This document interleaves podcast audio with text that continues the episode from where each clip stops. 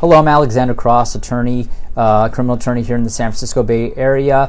If you'd like to learn more about criminal defense, please um, visit our YouTube page, Alexander Cross, and subscribe. Here we received a message in uh, on our uh, Facebook, uh, actually on our YouTube channel. Let's see. Uh, so uh, last year I was arrested for um, using a driver's license with somebody else's name, and last weekend I was arrested for drunk driving and driving without a license. Okay. Well, let's discuss the first aspect.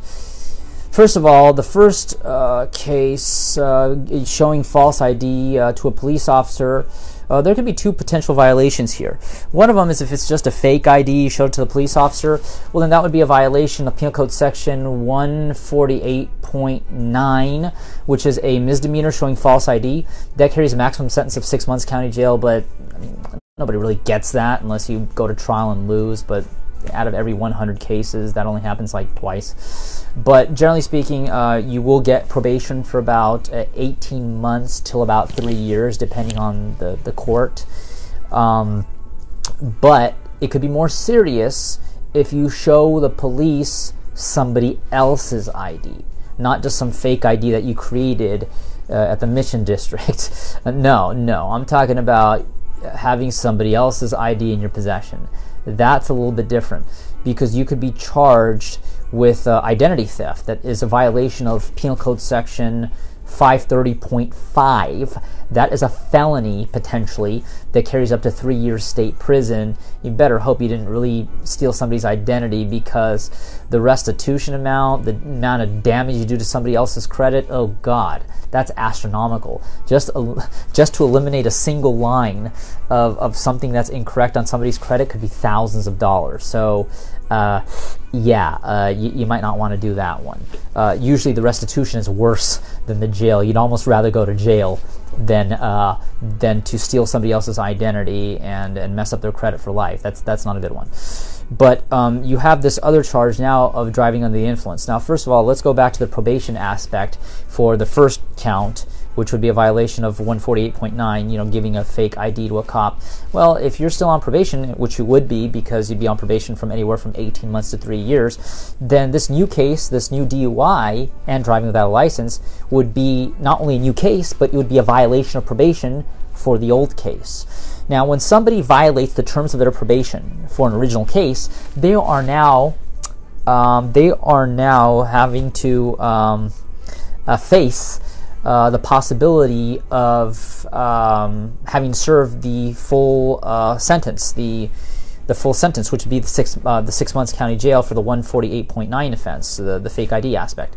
But aside from now facing the full sentence for the original case by way of violating the probation, now you have this new case of driving under the influence, which is a violation of Vehicle Code Section 23152B, and also there's the charge of driving without license, which is a 12500. Each of those carries a maximum sentence of up to six months in the county jail, but generally nobody receives that. Usually that gets resolved with like some community service, some sheriff's work, some fines, some fees, probation. But the worst part about all this is definitely the probation violation because when you violate the terms of your probation and you are arrested, a lot of times they don't just let you go. They hold you in custody with no bail. That happens a lot, even for Mickey Mouse misdemeanors. That happens a lot. So it's necessary for your attorney to go to court and basically do a sales pitch to try to see if we can get you the hell out of custody. Say, hey, look, he's a good kid, he's young, he's stupid, uh, whatever. But I mean, you got to get the guy out, got to get the kid out. And um, and then based on that, it's like okay, fine. Let's start working on this DUI aspect. You know, what was the probable cause for the stop? Um, did the police officer adequately arrest them? Uh, was he at point 0.08 or great? How did you realize he was at point 0.08? Did you do a Alco 4 test or did you take blood? If you took blood, okay, who took the blood? Was it a li- licensed phlebotomist or was it just some other police officer? Because it's supposed to be a li- licensed phlebotomist. Uh, when they took the blood, did they swab the arm with a non alcoholic substance because they can't use alcohol? Because obviously, if they use alcohol on your arm, they shove the needle in your arm, well, then that's going to affect the reading. You know, all these things need to be considered. If they use the Alco 4 test device, which a lot of people um, call the breathalyzer, like this little dealie right here. Well, okay, well, was it calibrated? Because these things have to be calibrated once every 10 days or once every 150 uses, depending on which one is more frequent.